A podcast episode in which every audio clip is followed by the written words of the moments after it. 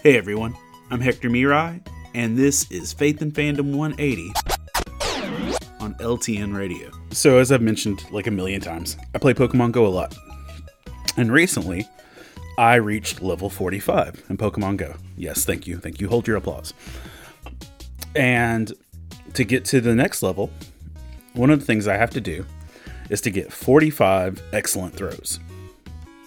Now, um, excellent throws aren't easy, which is why they're called excellent.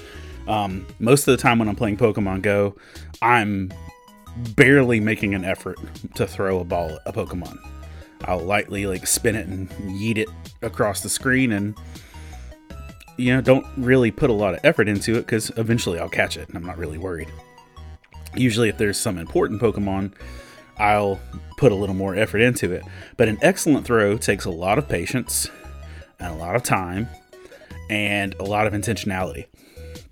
And usually, I don't put that much effort into a background entertainment source like that.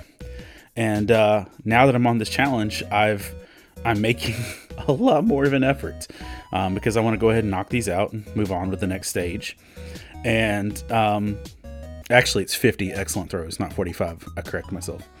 Um, but one of the things I found is that once I started making an effort to focus on getting an excellent throw, I got better at it. Like, I'm fairly confident in the last two weeks, I've made more excellent throws than the previous five years or so I've been playing this game. And it reminded me of this Bible verse, Colossians 3:23, that says, "Whatever you do, do it with your whole heart for God, not for man."